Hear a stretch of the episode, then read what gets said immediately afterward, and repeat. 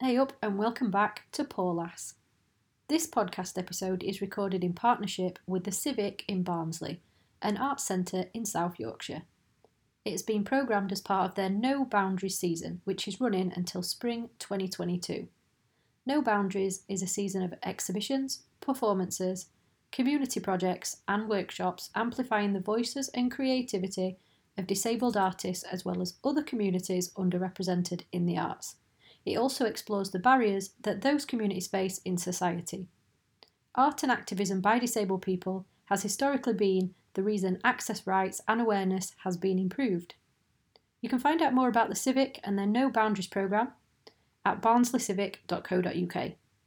This episode will explore the experiences and the intersections of being working class and having a disability.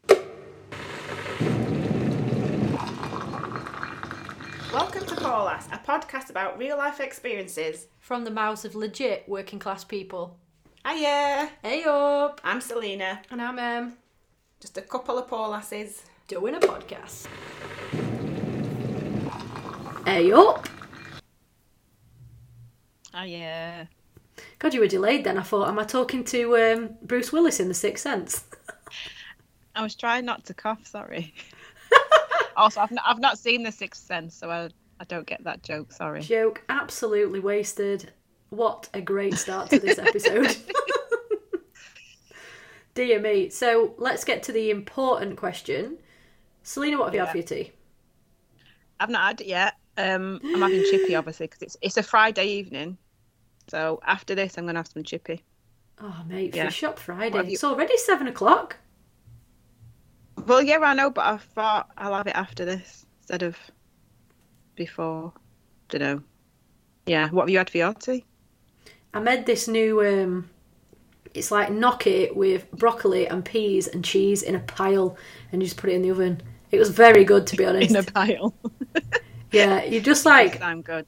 you just like mix it all together, put cheese on it, and then just put it in the oven. so a pile, a pile. of cheese. That's the, like the MasterChef term in a pile. Yeah. Well, do you know I've been watching that Celebrity MasterChef, right? And there's some celebrities that I thought maybe they're a bit of a divvy, but actually, like they're proper good at cooking. They like know about all sorts of stuff. well, just just goes to show, doesn't it? Yeah, they're probably all middle class. I don't know. I'm just being judgmental as usual. But yeah, they all know about like spices and all that. And I'm to be fair, I'm getting better at it. But yeah. Anyway, so we've got a special guest today. And she hasn't said out yet. She's been very quiet in the background. But we're going to invite her to the foreground. Firstly, by saying, Hi Rachel, but also tell us about yourself and most importantly, what have you had for your tea? Hi, hi. I just I was struggling to stay quiet then because I was like, I can't believe what you just had for your dinner, Em. Are you amazed? I'm like, yeah, because we used to live together a long, long time ago, and um, it's it's a sea change. yeah, it's not super noodles. Not super noodles or Mexico pie. Ah, Mexico pie. I mean, at the end of the day, though, that is a culinary delight. Um, yeah, I- I'm like I'm like Selena. I've not had my tea yet. Um, gonna have a pizza later on. Oh, Choice, dreams. right. Nice Yeah. one. Maybe a glass of wine to celebrate having made it through the podcast. Impact. Hopefully. You will. We believe in you. that the question like like yeah introduce yourself i'm rachel um i saw like age sex location I was gonna, I was gonna joke when Em said you're like always like MSN. I was like, we should just be like, so Rachel ASL. 39 um um in bradford uh saltaire and i've just qualified as a counselor psychotherapist. Um originally born in born in rotherham then lived in huddersfield for a long time and then just kind of moved about a lot until settling back in in bfd um yeah is there anything else? Like oh yeah i guess that like part of the reason i'm here is because i'm um to talk a little bit about like my experience with hearing loss um So kind of like diagnosed. I think I was like 32, 33. So it's not not been like ages, but long enough now that it's kind of like settled into my kind of normal. So yeah, just I'll chat with you a bit about about that. Lovely. So I guess Rachel, the first thing that, that I wanted to ask you is obviously you used the phrase hearing loss there, and there's lots of different phrases that, that people use. I wanted to ask you um, what what phrases do you prefer to use? So example like hard of hearing, deaf, you know, going through hearing loss, etc. But also, how do you feel about the term disability as well? They were they were quite interesting questions. Um, because the, the, the, I used to use hearing impaired as, as like my kind of description, but that's not like very PC at all. Like people like in the hearing loss community don't like it because it's like Mm. impairment as of stigmatized, and it's also like there's something wrong with you. Yeah. Um, so a lot of people use hard of hearing. Um, I think this is very personal to me. There's uh, like a bit of ageism coming in. Like it just like something about it just makes me think of my gran. So that's not my favourite. one, but- but so yeah, I, sometimes I say I have hearing loss, um, and sometimes I say hard of hearing. Um, and then, then there's a big thing about the, the deaf. What would you call it? Identity, I guess. Um, Mhm. And like hearing loss, people with hearing loss are kind of in that. You know, like with like in queer communities where like nobody feels like they're queer enough to call themselves queer. Yeah. Yeah. it's like yeah, it's like that kind of thing. Like, am I deaf enough to call myself deaf? Like, I don't sign, I mean, you know, like I went to a mainstream school, and like most of the time, when I'm wearing hearing aids and you know the conditions are right, a lot of people like wouldn't necessarily know that there was anything going on with me. So sometimes I feel like a bit of a like fraud, or like I'm saying something that I'm not allowed to by using that by saying I'm deaf. It's, like it's such a sort of simple thing, you know, like about like how you identify and describe yourself, but there's like layers of stuff in it. So yeah, that's I I don't know. I mean, like I know that there are, again there's like like a campaign and he, Luke he did this. He's got his brand deaf identity, and it's like you know there were lots lots of different type deaf people, and you know like it's a spectrum, and that you still get to call yourself that. You still get to call yourself deaf. Um, you don't have to kind of prove it or like have like a certain level to be able to use that term, but I still feel sometimes a bit queasy using it because I feel like it, yeah, it's part of a community that I'm not really part of. Does that make any sense? Yeah, it's like you fear you're taking up space that that I'm only referring to like you saying, for example, in the queer community, you always think I'm not queer enough. You're like, am I taking up space that was meant for somebody else, or taking up space over somebody else that needs this space more? Does that make sense? Yeah, yeah, and yeah, there was some kind of like, I don't know, like trying to be like authentic as a person, and is it?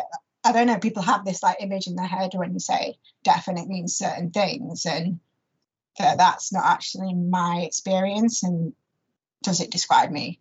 But like you say, you know, I guess it, it's a spectrum, Mm, and so I guess that's on the person that is like, oh well, you don't fit into this one, this one narrow category of what I think a deaf person is. yeah, it's it's interesting, like how how you describe disability is another one as well. Like, yes, it is it is something that I use again. Like again, I'm I disabled enough?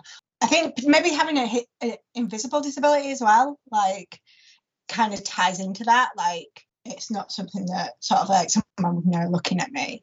Kind of worms there. My first question, I've already like gone off and down. That's the the beauty of a podcast, mate. Here we are. We're just going to be like, right, Rachel, you're in the seat. You're in the hot seat now. We've got you. so I guess then th- this should be a, a bit easier. Sorry to just go straight in there. Um, but what was your experience of obviously in in your particular circumstance? You talked about experiencing hearing loss, and you said. You know, when you were younger, you went to mainstream school. Like, when did you sort of start seeing the signs of this? Like, what what did that look like to you in your experience? I just stopped being able to hear people. Like I was misunderstanding people a lot. Um, it did you know, do my girlfriend's head in. And it just became more and more evident that I was like asking people to repeat themselves. Um, and so, yeah, it does. It was starting to have like an impact on relationships. Thinking about like in terms of like, you know, Paul kind of thing and about um actually my family had quite a strong kind of like genetic um hearing loss. Like it my gran, my uncle, my dad, um, some other family members like more and more distant down my, my maternal line. That maternal, whatever. um, but there's like a strong like they all had hearing loss, but it was kind of disguised because um, they all sort of like worked in industry, so worked in factories or um, like my dad worked in steelworks and they just assumed it was all industrial deafness. So like I didn't have that kind of heads up that actually there's a family connection here and this might be something that's going to happen. So I didn't, you know, I wasn't expecting it. Basically, is what I'm saying. Yeah, because I, I, guess it all your family's hearing loss was explained away by oh this is because of where they work mm. and that's just that's just it. But then yeah, you weren't working somewhere where you would get industrial deafness. Yeah. I remember dad. I remember my dad saying, "Oh yeah, because like great uncle Jim, he's an accountant and he wore a hearing aid." And like, ah, it's not making a minute. but but I just thought I'd kind of sort of done it to myself a little bit, um, uh, because I sort of yeah, I just kind of assumed that it was from going to loads of gigs and listening to my Walkman really loud um, so like I feel like in some ways that sense of sort of like like almost like shame around it that like I'd kind of like caused this myself stopped me going to the doctors for a long time. Like I delayed for ages going to see anybody about like my hearing, um, which I think is is very common. Like I think I read something about like seven years is like the stat on it but like between developing hearing loss symptoms and going to get a hearing test, it can be seven years as average. That's yeah. wild. Like that.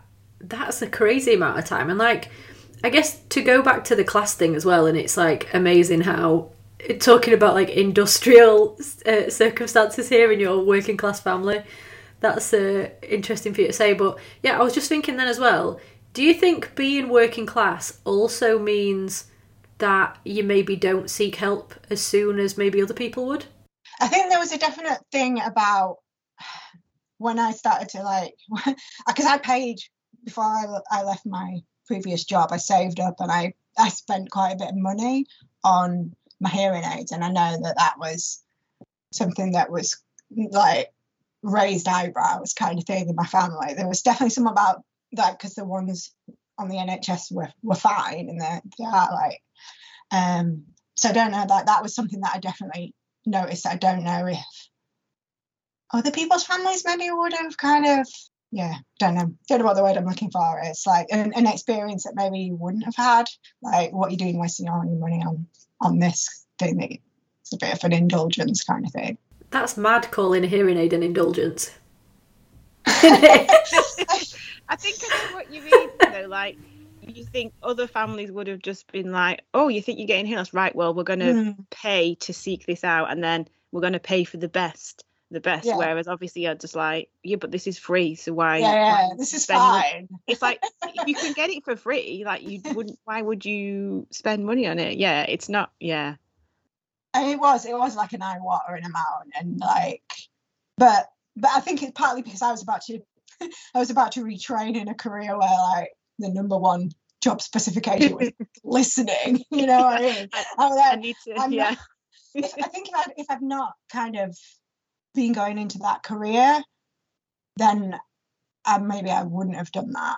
Um, but yeah, I d- I don't know about help seeking generally. I think there's maybe um, there's definitely something about like the, the relationship with like the consultants that was quite interesting. Um, trying to kind of talk to them and like them being quite sort of, I don't know. I think I was going to yeah. say dismissive. I don't know. Yeah. I, was about to say I was kind of like, I, I've had sort of different consultants uh, range of experiences. Unfortunately, the first first one that I had wasn't a great experience, and he was quite kind of like that cliche kind of like middle class white guy who just like so arrogant and like just not the experience that I like I really kind of wanted at that point. I was like in really quite a vulnerable place. and it was I think he sort of because I said something about I had to like he told me that I had collapsed eardrums, which to me like sounds really like severe. And I was like, well, you know, I, I was like, oh, I've seen three of those today already. Oh. it's like Sorry, I'm not a medical professional, but if someone said to me collapsed eardrums, I'm like, oh, oh my, I've ruined, it's broken, it's all gone wrong. Yeah, sounds like something I should be panicking about, maybe, yeah. or like you might want to do something about it. And and I had to kind of ask him, like, are you gonna like, is there going to be any treatment here? Like, uh, that was some, yeah, just like an experience where I did kind of really feel that sort of like dynamic of I guess it's in some ways it's a bit of a sort of a power dynamic. Um and about like somebody who has a lot of knowledge and a very kind of like a vocabulary that you don't understand and but you need their help. So to try and sort of like that kind of like makes you feel quite small. Do you know, am I making any sort of sense? Yeah. All here. Yeah, um, definitely. So yeah, that especially was... Especially when like his his job was to help you. you know what I mean? Yeah. I was quite excited about going to see him because, like, the GPs, obviously, they're great, but they're not specialists in, like, hearing. And I really wanted answers at that point. I was like, what, what the heck is going on? Um, and I was like, great, I, am going to go to this specialist and they're going to, like, give me all this information. And it, unfortunately, like, that experience, it, it wasn't quite like that. It was not a great experience. I don't know. I don't know how I got off on that. I was like, yeah, I, I just, just, I guess, like that thing of like dealing with sort of like consultants and medical professionals and that being like quite a intimidating thing, I guess. Well, when you said as well about you use the word vocabulary, and I think it is a really intimidating thing in it when there's a vulnerability about going to someone for help, and if they're using like words or I don't know, like phrases or, or even just their attitude, if you feel like they're being condescending or looking down on you, then your walls do go up, don't they? They're like, well, do you know what I mean? I was going to swear then, but I can't. Um, but yeah, I just, I think it, you know, it is pretty common, isn't it, when you go to those types of like arenas, whether it's jobs or healthcare or whatever, and someone speaks to you in a way that you're like, I don't know what you're talking about. But then rather mm. than say, I don't know what you're talking about. Like, not everybody feels they can do that. So sometimes you just end up going, all right, well, I'm just not coming back here again. And then it's at your detriment, yeah. right? Yeah. Because, yeah, you need that help. And th- thankfully, like, my next consultant I got um, was, like, just lovely. So they're not all, they're not all bad, but, you know, and I, I know in, in, like, I know the people in, in different situations who have similar things with people. They're they're really good at their job in some ways. Like you know the the technical bit, like so, like you know they know a lot of stuff, but they don't have any people skills. Um, yeah. Yeah, and I feel like as well, like the whole like, like I don't know if this is like me coming from my perspective, but there's such a big like psychological impact. Somebody's like saying to you like, you've got hearing loss, it's like profound levels. You're going to have to wear a hearing aid for the rest of the life. Your life, there's nothing you can do about it. See you later.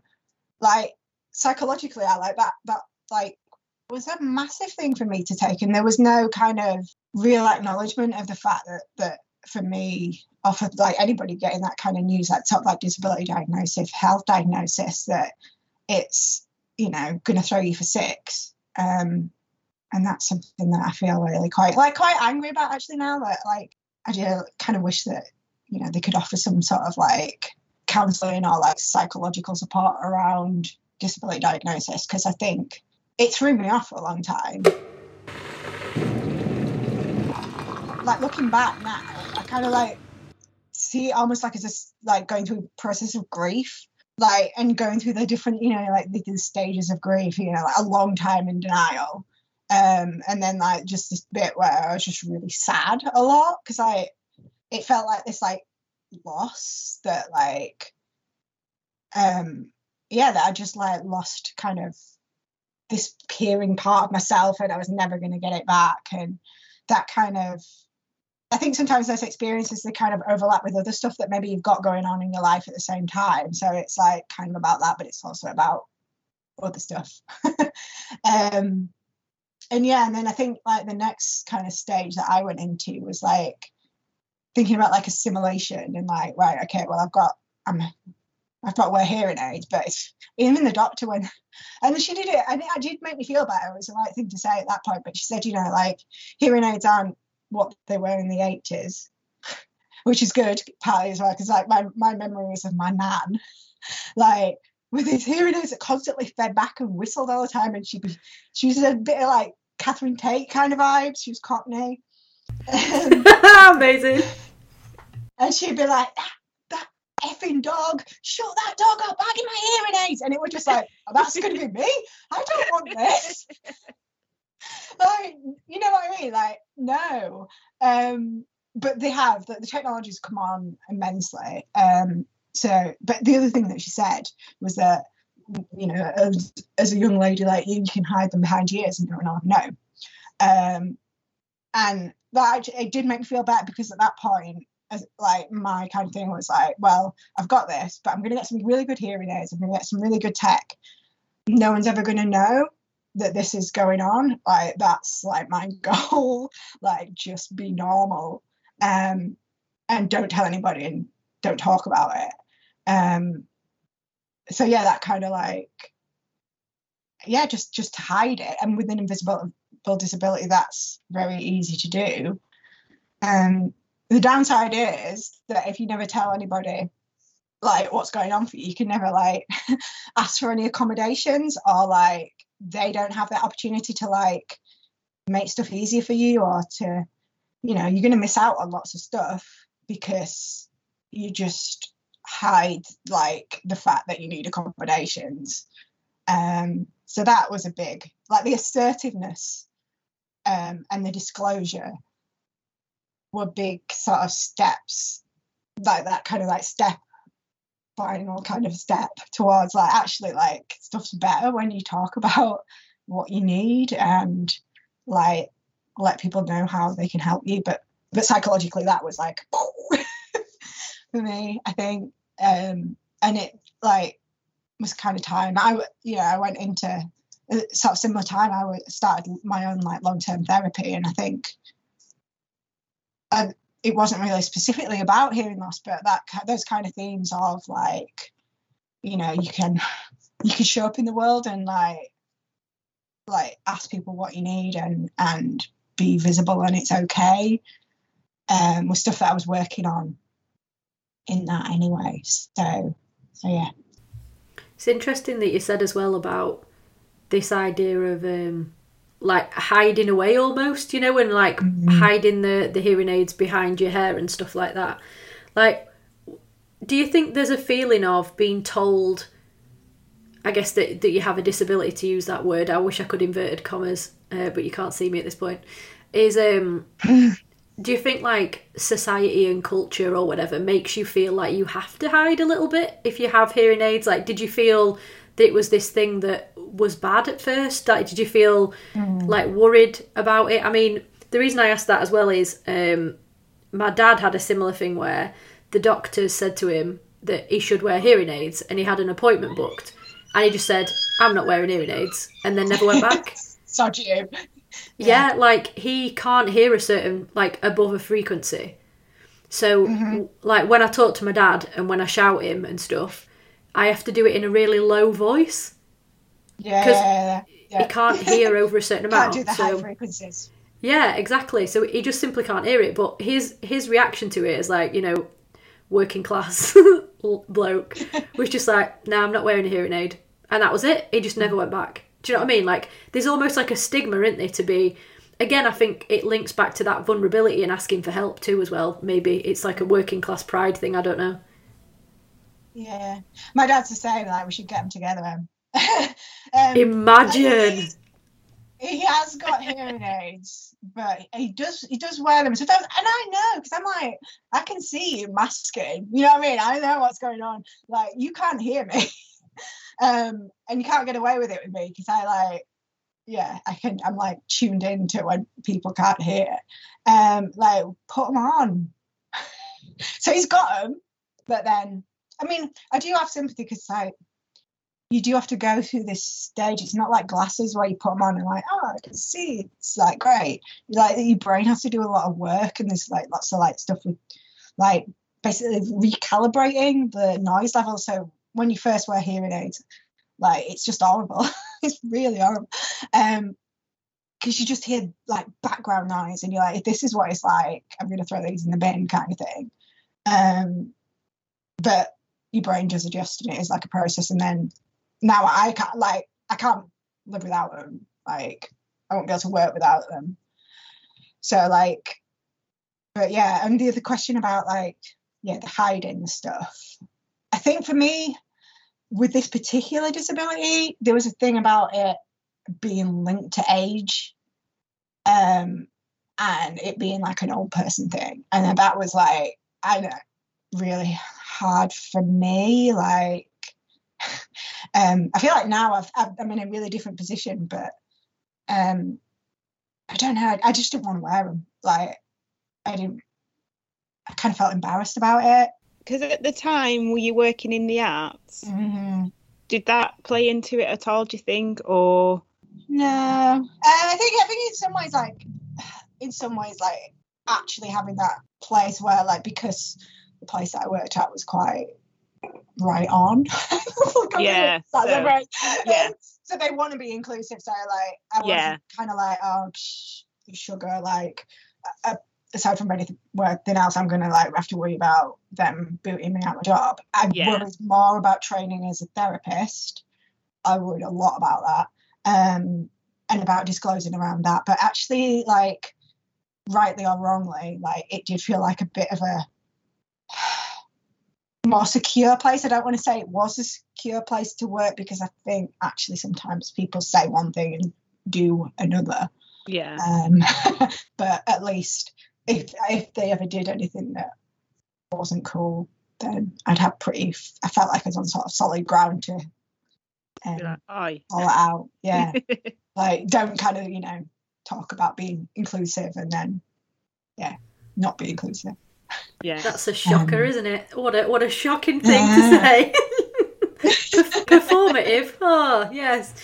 Um, so I guess related to that as well, um, we were looking at stats, um, and you know around sixty-five percent of working age adults in the UK who are deaf or hard of hearing, sixty-five percent of of those people are in jobs, which mm. is not a lot. Like, you know, and it, it's obviously an impact. I just wanted to ask you of like when you were saying there the the topic of like disclosing you know is there a do you feel like there's a barrier to work and if so like what what did that look like to you so do you think that obviously dis- disclosing is is one part to it but generally speaking you know going to a job you know and kind of being able to do a job like what is the impact what does it look like for you and, and what's your experience of that. I'm not gonna lie i think it's it's in the mix of why I decided I want to go self-employed because like I get control over it. Like I get control over how much I work and I don't have to like deal with anybody else's prejudice or anything like that. Um it's in there, I think. Like and um and in terms of say like controlling the amount of like say like client work that I do um because it's it's really like I get a lot out of it, but like auditory fatigue is kind of a real thing that I have to be a bit more mindful and make sure that I have like breaks and I don't kind of overschedule my working day. Um, and I get, you know, I don't have to explain that to anybody else. I can kind of control my own workload. Whereas I think in an organization, they'd, they'd be more of a push to like do see a certain number of clients or um, all that kind of thing. So, so yeah, um, I was I was really worried about it, and I don't know if how much of it's like in my head and how much of it was like a genuine. I think I'd read similar stuff then about like people just you know you take the deaf hard and hearing box and you never hear from people again literally like sorry um never hear from people again. That was what I was laughing at. Um, We heard You can- you can tell- naughty little joke there. when I like explain my joke, like I'll do that big pause for you. Yeah, uh, I did. I didn't even want to tell you the u- like part of the reason I went to the university um, to do my qualification was because they had a disability office.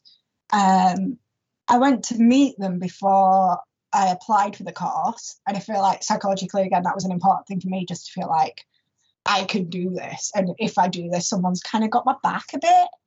And in the end, I like I went to see them. They helped me apply for DSA, which is Disabled Students Allowance, and then I got that, and I got my tech, and I never, I never used them again. I think I sometimes went into the, um, they had like a little disability resource room, and it was really quiet, and and that like Um, on counting my breaks, I just kind of wanted to like not socialize with anybody, which is hard because part of me does want to socialize, but also like I'm tired from listening to people. It's like my brain has to work a bit harder because there are sort of gaps in what I can hear.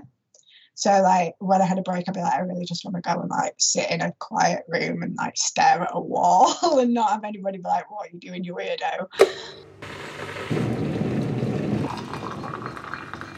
I guess one of the, the other statistics as well is that 20% um, of people who live with deafness and, and hard of hearing and, and hearing loss is they 20% of them live in poverty.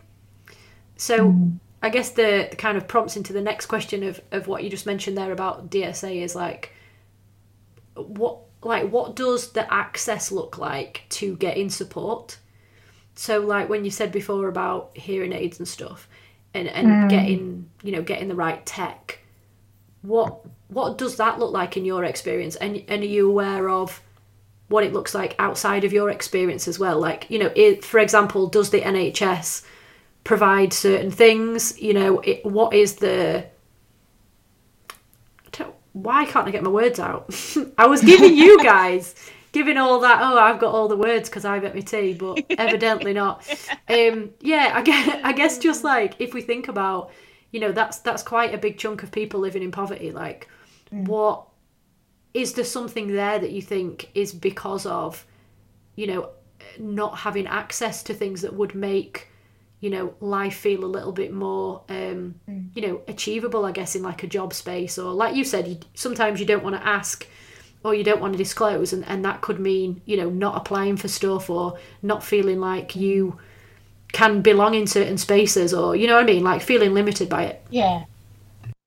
Yeah, and I do think that's a big thing in like like linking it back again to like that class thing about like if you've always always you've been kind of struggling with say like imposter syndrome or like like working up to like I don't know, having a seat at a table in one of these spaces is really intimidating and you feel like just anyway because of who you are and that kind of thing that you don't belong there to then to then go and then be like, okay, also can can be like I don't know make sure the lighting's great in here and make sure I have this seat here so I can hear and can you wear this mic and all these other things that I need as well. It's like that layer on top of like I don't know like if you kind of have that sense of entitlement I guess that you were welcome in this space and um your voice was important here that maybe that asking for those things wouldn't be as big a deal.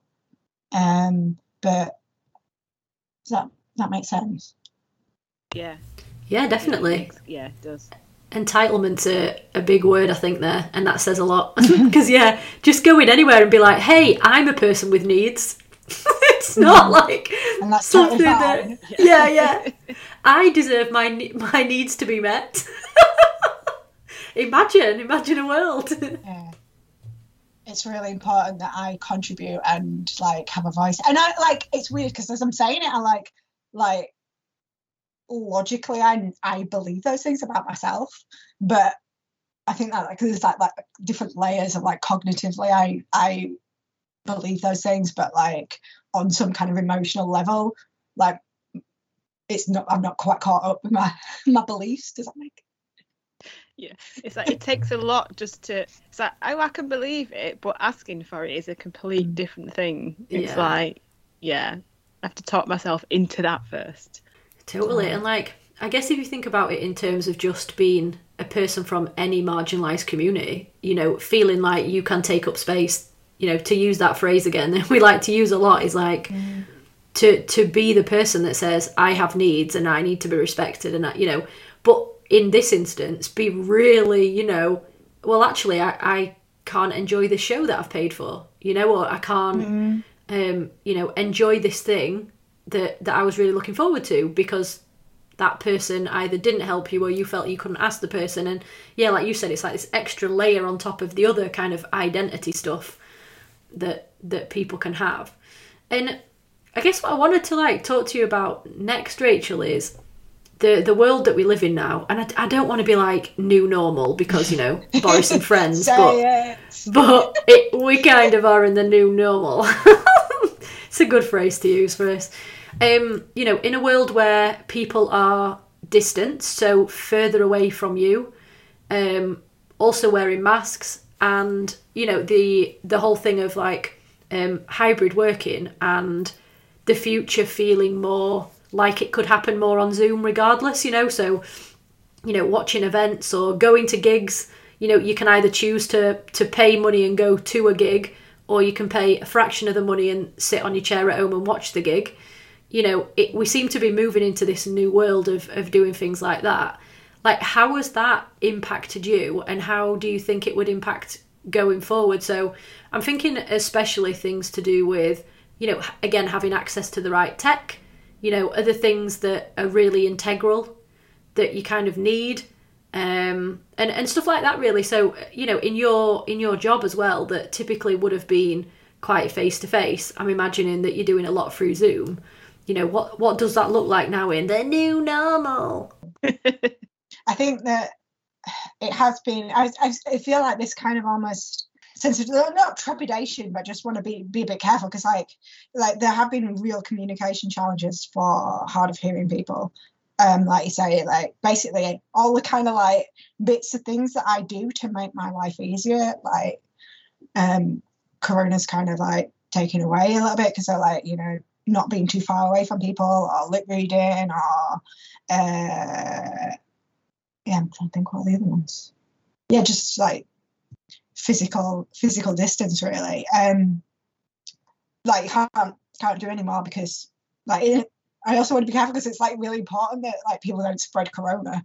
Um and you know like other other people other disabled people are being impacted on such a kind of like disproportionate level. I don't want to kind of just be like, oh, it's really get the tiny violin out or whatever.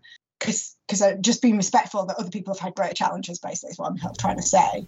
behave Um, but at the behave listen everybody has their own challenges and, and and everything you know is is all your own experience so don't worry about that put that tiny violin away but I think I don't, you know what I mean. Like I don't want to kind of like masks are really challenging, but um, I don't want you know somebody who's shielding to get corona. I don't want them to have to stay in forever because they can't go out. Because do you know what I mean? It's like that kind of thing of yeah, it is challenging, but this whole whole mess is um, challenging as well. And I think there are people that are worse off. I know. um, I know that doesn't mean that that I can't talk about communication challenges, but at the same time, I did kind of want to just like tip my hat at that because I feel like it's important, I guess. But do you think, are you hopeful that things will be more accessible as they have been in cer- in other ways during mm. the pandemic, or do you think, you know, like people being like told that they they can't remote work or we can't have a meeting like this way or we can't make these adjustments? Like we could be for when everybody needed adjustments but do you think that like now not everybody does need adjustments that we'll suddenly just forget and be like right we have to go back to how it was before because that's how it was for many years and that's how it has to be I don't know, but I definitely agree with you about that whole thing of like for, for people who've been like told for years, like, oh no, we can't do X, Y, and Z, to suddenly like, oh, you can then. You know what I mean? because everybody is affected i'm affected now Mhm. so we can do it it's like okay um, I don't, I, I honestly don't know. I feel like things have. Sometimes you, I'll go out into the world and it'll just feel like it, it never happened. But in other ways, like I think, like maybe if I take as like a concrete example, say like like the counseling psychotherapy thing, um, like remember when when it all first happened and um, obviously my placement suspended, uni suspended, um, and there was always this big thing that like BACP would never count um, online or video call counselling towards your placement hours towards your qualification, um, and it you know they had a bit of a bit of a wobble trying to start like figure out what they were going to do, but then then then obviously you know like in this like circumstances they sort of gave the green light actually you can do class video calls and um telephone counselling towards your placement. I don't know what's the word, uh, like component. So like, so that was a big thing, and I, I feel like in that world, um, a lot of people had kind of like, yeah, like counsellors using um, online methods that I've never used them before, and I feel like they'll it'll be hybrid. You know, like going forward, so some people want to go back face to face, and some people want to um, do it online and I was really surprised actually because I I actually and I don't I don't think this is very representative of other hard of hearing people, but I love Zoom. For like individual things, the group calls I find much more challenging. Um, but actually, like I can control that environment and like get my hearing levels set, and I've got all my tech, and um, in some ways, it's it's easier for me than face to face. So, um, but like I know other people like in hearing loss forums, they like really hate working online. Um, so it's it's quite sort of personal. I think it depends on like the degree of hearing loss and and I guess what sort of techs you've got. If you think about like going back into the real world, where it's more likely that you and the other person might be wearing a mask in a in a more mm. sort of mm. closed space, is that something that's going to be challenging for you? yeah, no, that's like my worst nightmare. That my placement we're gonna get back in touch with and say, right, we're all coming back in, but you've got a you've got to wear a mask. Client's gonna wear a mask. Like I literally could not. I couldn't do it. Uh, you know, like I'd, I'd find a way because it's always like, right, you know, you just gotta adapt, but it'd be pretty pretty difficult. Um, so yeah, that was a bit of a like, you know, one of those things that kind of kept me up at night a little bit. But um, thankfully that that didn't happen and again now i'm kind of another one of those like work for yourself kind of you know control things um yeah that i can kind of choose what i do a bit more and like like again that kind of like having that that sort of like privilege to be able to be able to do that and not everybody can i guess like when you when you talk about the tech that you have what what actually is it can you help us and and the uh, audience, I guess, understand what that tech is and maybe like as well is there anything that that people who aren't hard of hearing or deaf can do to make you know make situations more accessible or you know be kinder basically to mm. i guess just understand um, any kind of uh, mountains that you might have to climb that we don't appreciate i've got um it's called Roger Roger Direct, Roger Select. There's I think the Roger Direct is a bit that communicates. The Roger Select is the actual microphone, um, and that communicates. I've got Bluetooth hearing aids, um, and it communicates sort of directly through those. And I'll kind of I can move that around and put it next to my laptop speaker, or like if it's face to face, like the person that's talking, and um, that'll kind of pick up what they're saying a lot better than just a hearing aid could because hearing aids are quite sort of limited, particular like difficult hearing situations. So like um, lots of background noise or if someone's far away. Um, so I think even if you don't have the kind of hearing aids that have got the Bluetooth enabled, you can get a little like shoe, I think they call them, that you put on the bottom. Um, and that can turn any hearing aid into like one that communicates with that device. So that that's really great, and like I really love that. Um, they also do they do some like pens called like the Roger pen, um, which like I don't have it because I, I, I ended up going for this one because that's what my audiologist like recommended as a better speaker and for better for my needs. But you can kind of again, it's one of those things if you you are feeling a bit like you don't want to like disclose or like have a conversation with somebody about what's going on. You, it just looks like a pen, and you point you like you give it point it at people, and it's like a microphone. I kind of feel like maybe it's like a bit James Bond, but like I was gonna say, but in my head, I uh, I went to the Austin Powers one before I went to uh, James Bond, which says a lot. Spy device. So, but yeah, just and like that means that my speakers are much more um like just the sound quality is much better. Um so yeah, it has it's like massively like changed my life. And I, again, there's that thing with like tech, it's like one of those things where you're like, this is great. It makes like I can do everything, and then you're like, but what if it breaks? like completely reliant. is the things that other people can do to make life easier. So things like, you know, hearing loops, um, you know, if people are doing events and stuff, or like just generally speaking, you know, if you're on a bus or, or I don't know, you know, things like that. Is are there any things that people can do to be more mindful and, and a bit more accommodating? I guess that just even like having it as like a possibility that somebody, if somebody doesn't kind of respond to you, um, that it might be because they've not heard you. Like that for me was a. I don't know if it's partly again like my age that people just don't expect me to be have hearing loss and like that thing of constantly like people thinking that I'm rude or like stupid um because I'm not acknowledging them because I can't hear them. Um, that's like it's quite upsetting. Um, so you know, like, and I've got a part to play in that as well. It's like you know, like I can sort of disclose and that sort of side of things, and like, like I, you know, I've got hearing loss. I didn't hear you.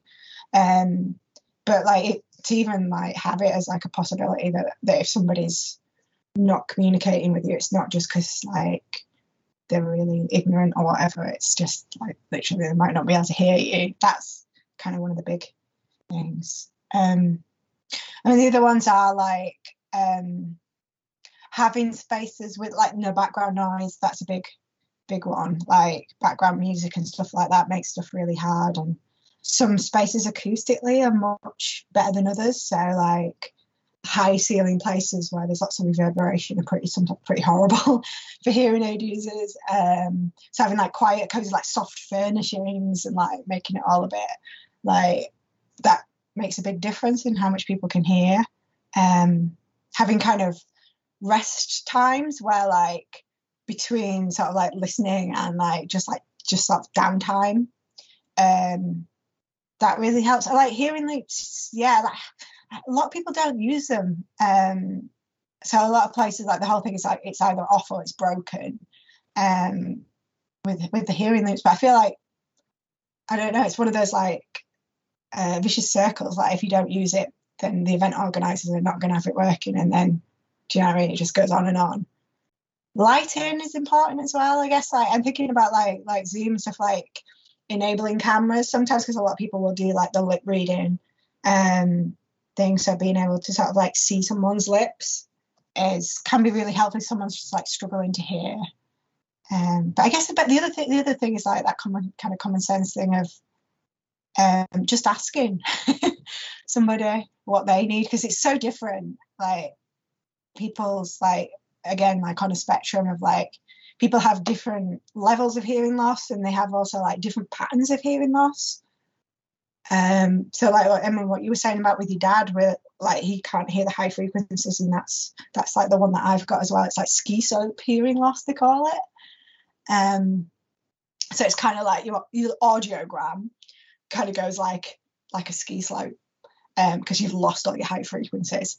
Um, but there's other people that have got other stuff like like cook cook I can't say it cookie cutter or something like where like basically I think like the cookie monsters come along and taken a bite out of the audiogram. So you just like lost kind of more random frequencies. So that's like different to my experience. Like you might not be able to hear the low frequencies as well. So yeah everyone's different. So like finding out that person's experience and what they need. I like the names for those. I'm gonna have to check them. I've there's definitely something about a cookie. Cookie, cookie. I can't say that word. Cookie, cookie. Ski slopes and cookies, love it. Sounds more exciting than it is, doesn't it? It's like, oh, Some big wordy medical term otherwise, I guess. The other thing that I think is like interesting overlap is you know when people use the um like caption thing on Instagram. I don't know the proper name for it. Cap is it just called captioning on Instagram? When you do a story and it automatically puts the words on the screen, and hmm. the the technology does not get a regional accent at all. like so again i think you know we've got a bit of a crossover here with like working class people like if you're if you're relying on that to understand what people are saying like oh my god hopefully the technology will get a bit Good bloody luck. better Yeah, it's it's a it's. I mean, sometimes it's you know funny, like because it's so wrong. It's like, but then if you want to try to desperately understand something, then the Yeah. humor of it like maybe runs runs off a bit, runs off, runs out. Yeah, definitely. I mean, like it is one of those. It is. It annoys me that like generally like I love accents, but sometimes accents are are harder just from a like hearing loss to, perspective to understand. Yeah. Um, and and yeah, like also it annoys me that like generally I hear women less well than men. Like as a feminist, that just seems like really ironic. i love it Fuming. well Yeah, I think that's it. John, I'm keeping you off from your tea, so you know. mate Well, don't I'm, you I'm worry dirty, aren't you? i'm i'm all right you. yeah I've got. Yeah, you're all right. We've not had our tea. I like that. So anyway, I think that's it then, Rachel. Thanks a lot for for joining us tonight and putting off eating your pizza on a Friday night, and Selena for going hungry for chips till eight o'clock on a Friday. What a what a team! The chips fine. are going cold downstairs. Oh, bloody, are they there already? All right, we're gonna yeah, they've this been here for a bit. But yeah, All right. Been- It's been worth it. Thanks so much for having me, guys, and for letting me like ramble on. I hope that like some of it makes some kind of sense. No, Behave. But, it was really good listening to you. It's good. um, Yeah. and yeah, like yeah, it's an amazing thing that you guys do here. So keep on. Yeah, we'll we'll give you that five quid that we said that we'd give you for saying that. Yeah, Hey-oh. you know my Cool. bank details. Um, You go and have your you go and have your glass of wine because you smashed it. So God yeah. bless you. yeah, you treat yourself. Well, thanks, Rachel, and hopefully see you IRL soon. What? Definitely.